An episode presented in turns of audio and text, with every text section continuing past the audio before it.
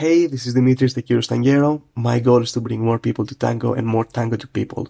Today we're going to discuss the four ways of practicing for tango that I use. Now, I don't like practicing and most people don't. I like dancing. So I want to make my practice as efficient as possible so that I can improve fast and dance more. And I want to be able to practice the things that I really need for the milonga. Okay, and this is what we're going to discuss. If you haven't followed the podcast yet, look for the follow button. It's free, it's fun, and you're going to learn many ways to improve your tango. Let's start. When I train for tango, I rarely try to learn a new step.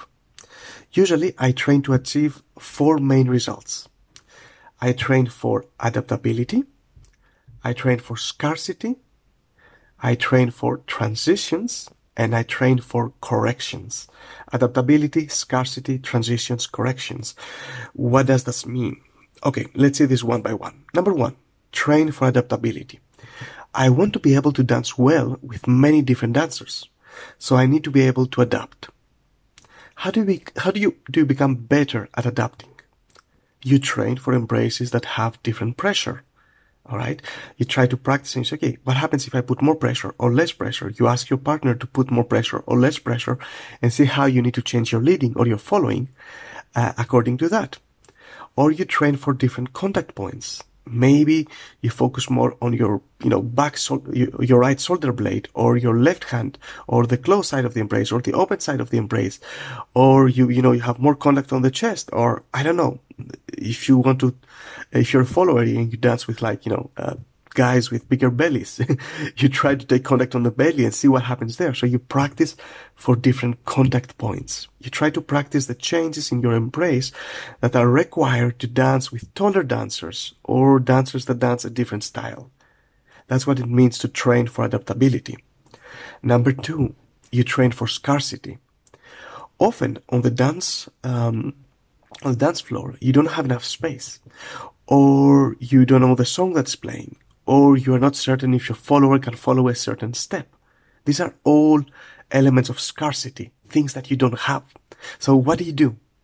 You practice for that scarcity. For example, you can remove a movement from your uh, repertoire and dance without it. Maybe you can dance a full dance without a forward step or a back step or a rebote.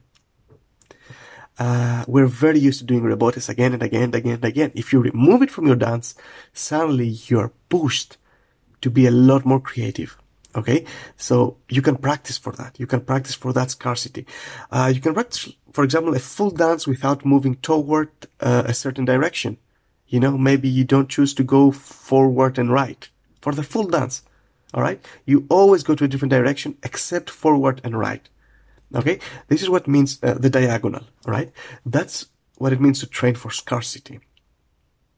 Number three, train for transitioning. How, how do you train for transitions? Uh, that can simply mean train for accelerations and decelerations. What do you need to do to accelerate and decelerate? If you're not certain, you need to learn that. And then you need to practice it. You might need to practice the connection between linear and circular movements. Most people, for example, when they practice a giro, they either you know, they start and then they get in the giro and then they just practice turning around a lot.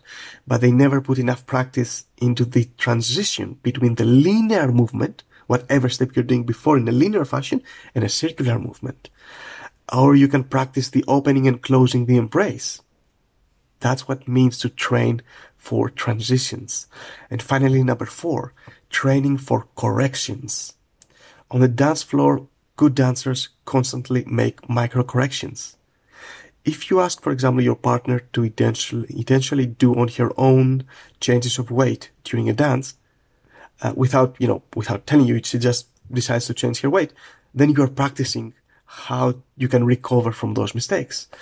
If you focus on adjusting a bit the direction of your feet after you step, you're practicing adjustments, micro pivots, you know, all the little changes that you need to prepare your body to move comfortably to the next step during your dance, you need that a lot of times. You step and then you realize, okay, I want to move to the left, but my uh, foot is not pointing in the right direction for that.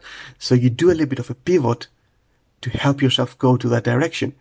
Well, all I'm saying is put that into your practice sessions. practice those micro corrections so they happen naturally so you don't need to think about them when you dance. Okay. So that was a quick overview of what it means to train for adaptability, scarcity, transitions, and corrections.